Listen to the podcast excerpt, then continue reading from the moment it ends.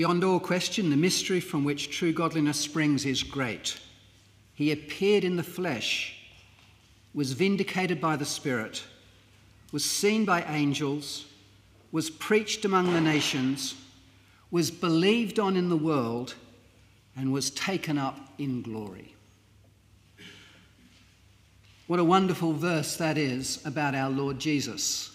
In just a few lines, the Apostle Paul gives us a thumbnail sketch of his coming, of his demonstration of God's presence with him by the Spirit, the witness he had by angels, both heavenly and human angels, human messengers, which is what the word means in Greek. That they then preached him among the nations. He was believed on in all the world, and we saw from different parts of the world, even this morning, how that is everywhere is in glory now and will return so that everyone knows he is Lord and Saviour. That verse is like a red rag before a bull when you give it to a missionary on Mission Sunday. But I want us to stand back and look at it and see where this verse fits into Paul's letter to Timothy in Ephesus.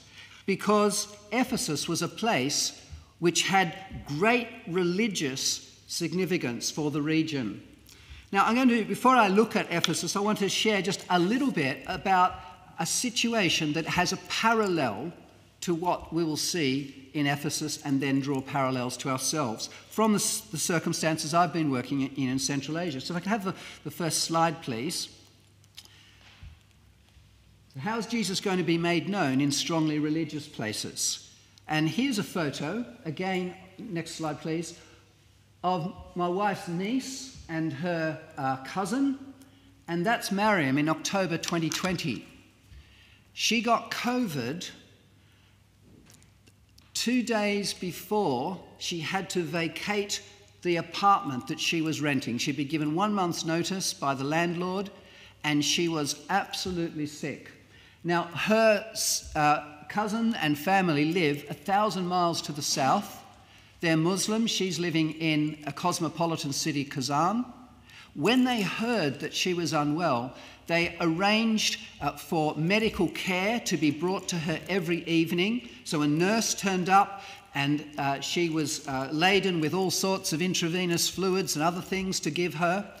Um, a man whom she'd never met, but who was uh, had a connection with the village in Astrakhan where she came from, who, who was a Muslim man. He went and he collected various uh, uh, provisions from people that he knew in Kazan and delivered them to her door. And over a period of five days, she went from being seriously, seriously ill to recovering almost miraculously because her family, who are Muslims, took such care of their own. And she's very thankful to them, as you can understand. Now, next, story, next slide, please. The place where we live in Tatarstan is full of these grand mosques. That's a picture of the mosque in Kazan. It is an enormous, it is gold, it has got a gold uh, uh, leaf on it, it has marble, it, it is an absolutely opulent building. And Islam looks very, very impressive in Tatarstan. In another city, Nizhny you can see an equally impressive mosque. How will the gospel reach people when they are seen by the power of their religion all around them?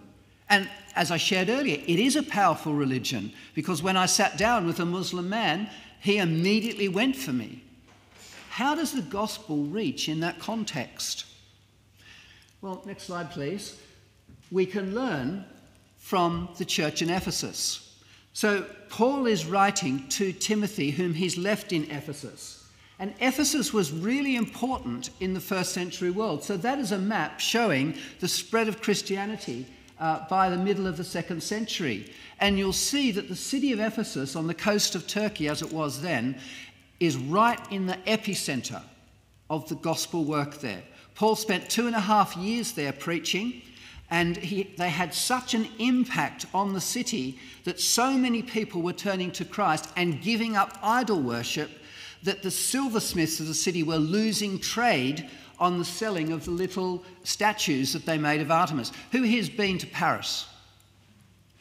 Okay? Leave your hand up if you've bought one of those little, or you've got a souvenir, one of those little Eiffel Towers. Yeah, quite a lot of you, isn't it? See, can you imagine what would happen to the Parisian economy if they could no longer sell any little Eiffel Towers? Like, can you imagine the uproar that there would be from the various uh, business vendors and tourist markets who sell those stuff? Well, that's what happened in Ephesus. Um, and, and the city, uh, it, it got so bad that the silversmiths started this riot and they ended up getting Paul run out of town. So Paul then goes uh, to uh, Macedonia, northern Greece, and he writes this letter. So, next slide, we'll just show that. Uh, Paul, on his first missionary journey, uh, where he went through Turkey and then came back and he stayed in, in uh, Ephesus just briefly on his first journey, saw the importance of it, and said, I'm coming back. Next, next missionary journey, about uh, 53, 50, 58 AD, he spends two and a half years there, and that's where we get the record of this right in Acts 19. And uh, he, he then has to go to Macedonia where he, uh, while he waits out the aftermath of this riot, and he leaves Timothy there and he writes this letter to Timothy to tell him how to get on with the work of pastoring the church that is in Ephesus. And that is the context for these, uh, for, for these words that we've just read. So, next slide, please. This is Ephesus today. Now, you'll, you'll see it's nowhere near the sea. But that's because the, the coastline has receded.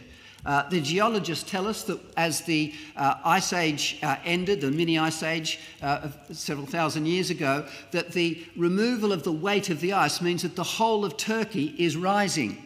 And so, therefore, the coast is actually receding further. So, Ephesus is no longer on the coast, but it was then. And you can see, next slide, please, it was a city with great facilities. So these are the sort of stadia that, or amphitheatres at which Paul almost certainly would have preached here.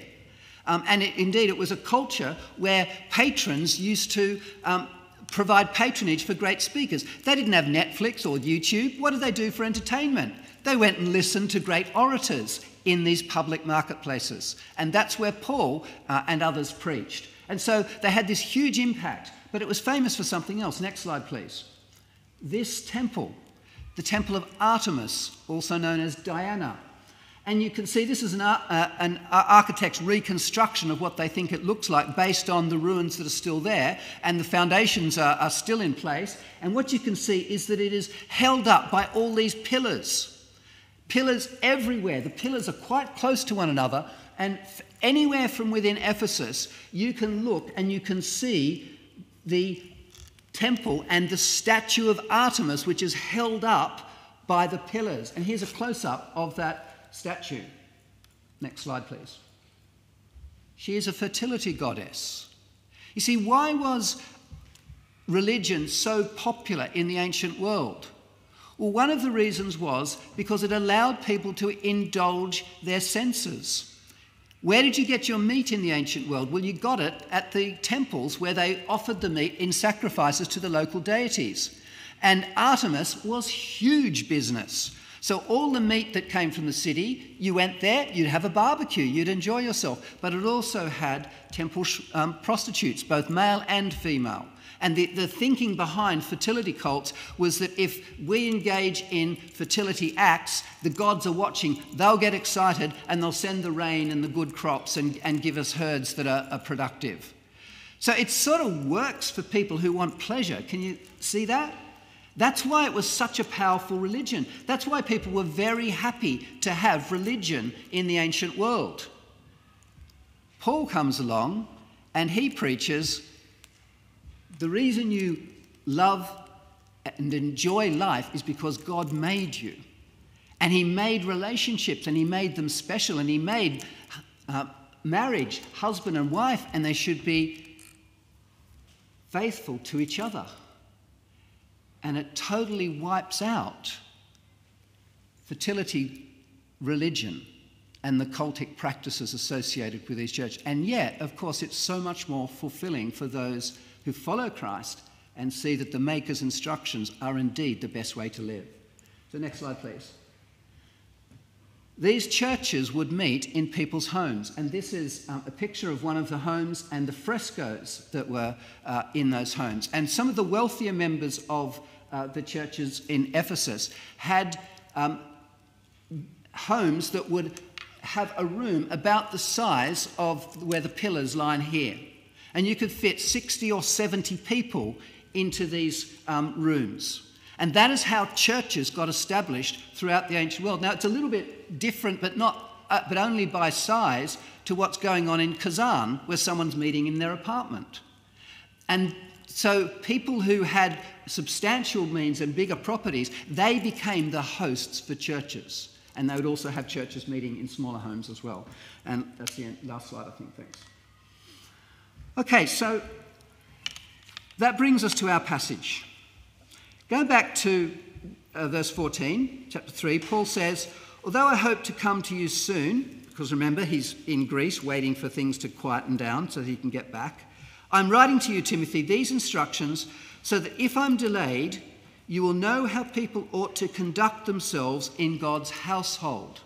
Now, immediately before this, he's given a whole lot of instructions as to how uh, elders and deacons are to, con- to conduct themselves. And if you remember, the deacons' roles in particular were to look after the practical needs of the community. And if you go back to Acts chapter 6, when the church was first established in Jerusalem, there were so many both um, Greek speaking Hellenic uh, Jews coming on board, as well as the, the Hebraic speaking Jews, that um, there was an issue with the widows of the uh, Greek speaking Jews, and there was a concern that they weren't being looked after properly in the distribution of the bread by the church. And so they appointed seven deacons, all of them Greek names, to look after it. And they served practically the, uh, meeting the needs of the people in their church. And one of the consequences of that is that people all around Jerusalem saw the Christians caring for each other in a really practical, helpful way. They saw them bearing the hatchet on racism, that the, the, uh, the Hebrew speaking Jews were not holding it against uh, or treating as inferior the Greek speaking Jews. And indeed, the appointment of seven Greek men, not, not Hebrew men, to look after it sent a loud signal to the watching world that Christianity is serious about including people from all different backgrounds. And so, because of that, people were flocking into the church. And it got so bad, as far as the Jewish authorities were concerned, that they were trying to shut down the preachers because thousands and thousands of people were joining them, even though they were, they'd made it an offence illegal against the Jewish religion to do so. Why were people joining?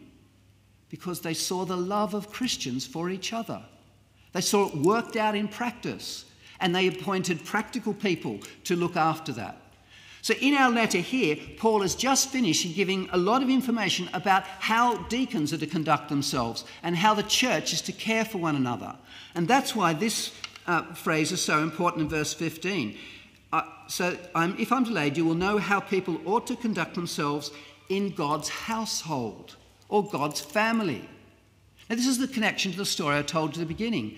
Mariam was a family member of her community. Even though she was a thousand miles away, she was in need and they met her need. And, and it was really quite overwhelming for me, you know, as a Christian looking on, saying, Christians don't have the monopoly on care. It's really impressive when you see that. Well, that's what God's family is. God's family is a family. And, and one of the things that we must be doing is looking after each other. And if we look after each other, then the last part of verse 15 will true were true. He says, God's household, which is the church of the living God. If you're a member of, if you're a follower of Jesus, then you are a member of Jesus' church. So you are part of God's household. And then look what he says the pillar and foundation of the truth. Now, this is a real surprise. If I asked you, which is more foundational, the church or the truth of the gospel on which the church is built? I won't ask you to put your hands up, but I'm sure most of you would say the truth is the important thing, isn't it? And the church is a result of it. And that is true. But Paul doesn't say that here. What Paul says here is that the church is the pillar and foundation of the truth. Now, to us, that seems a bit strange, but if you lived in Ephesus, it wouldn't. Because what they saw was the pillars holding up the statue of the goddess Diana.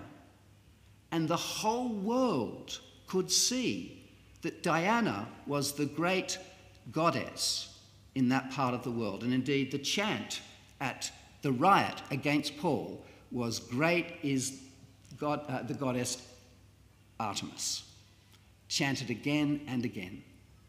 Paul is saying the church holds up the truth of the gospel for the world to see.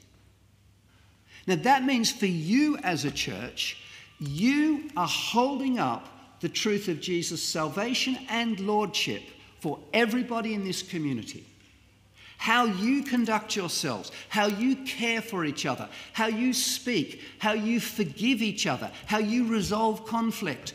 We don't pretend that everything's smooth and harmonious. We're sinners. We heard that and we confessed that this morning. But we are forgiven sinners. We've been reconciled with the Lord Jesus. And we have a, a Lord who teaches us how to extend forgiveness to others because we know how wonderful it is to be forgiven and to be restored ourselves. And so we do that to each other. That is so sorely needed in the world. I have looked with despair on what is going on in Ukraine and Russia at the moment because you know what's happening? Both sides are getting more and more entrenched. The whole situation is escalating. Pride on both sides is just rise is ramping up and it's getting worse and worse. And we do fear the worst possible outcome if it follows on this trajectory. Humility is needed. Reconciliation is needed. Where will the world see what that looks like? In the church. And that's why mission works all over the world. That's why in all the different countries that we saw this morning, there are Christians gathering and they are preaching Christ and they are loving each other and they're loving their neighbours. And as they do that, Christ is held up. So, mission is not just for missionaries out there. You, as a church, are a mission church. You are holding up Christ in this community. And I will pray that on the uh, Queen's Platinum Jubilee weekend that you have many people come and that they taste how good it is to be cared for by you and to celebrate the, the, the foundation of the Queen's faith, which is Jesus, and to see the goodness that there is in being in a community of people who are forgiven by the Lord Jesus and reach out to others with that same message of reconciliation. You are doing mission. And all of the missionaries that you are supporting, they're extensions of that same principle. They're not doing it on your behalf, they're just doing it in other places, and they couldn't do it without your support. So I want to thank you as a church for all the support you give to various missionaries. I want to, uh, but I want to also point you to your mission here. You are doing it and you have wonderful opportunity as you practically care for one another. And do that, people will see it. Don't hide it. I mean, don't trumpet it either and be big headed and arrogant. But people will see it when you care for each other well. And that will draw people to come and know the living God who, in the Lord Jesus, reconciled us to himself to make us no less than his brothers and sisters, children of the God of all the universe. Let's pray. Lord God, we thank you that you loved us so much that you sent your Son and he willingly came and died to reconcile us to you. And we thank you that we have that wonderful message to hold out to others. I thank you for this church, and I ask you that you will bless their efforts to reach out to the community, especially with the Platinum Jubilee celebrations. We pray that many people might see how the people of St. John's, Downshire Hill, look after and love one another, and that they might want to know what that looks like. And Lord, we pray for all the missionaries that we heard about this morning, and we ask that you will help them to build the churches of which they are part to also be reaching out with the good news of Jesus, some in very extremely religious places. But we know that if people from Ephesus can come to faith, then they can come to faith anywhere in the world. And we ask that you will glorify his name forever. Amen.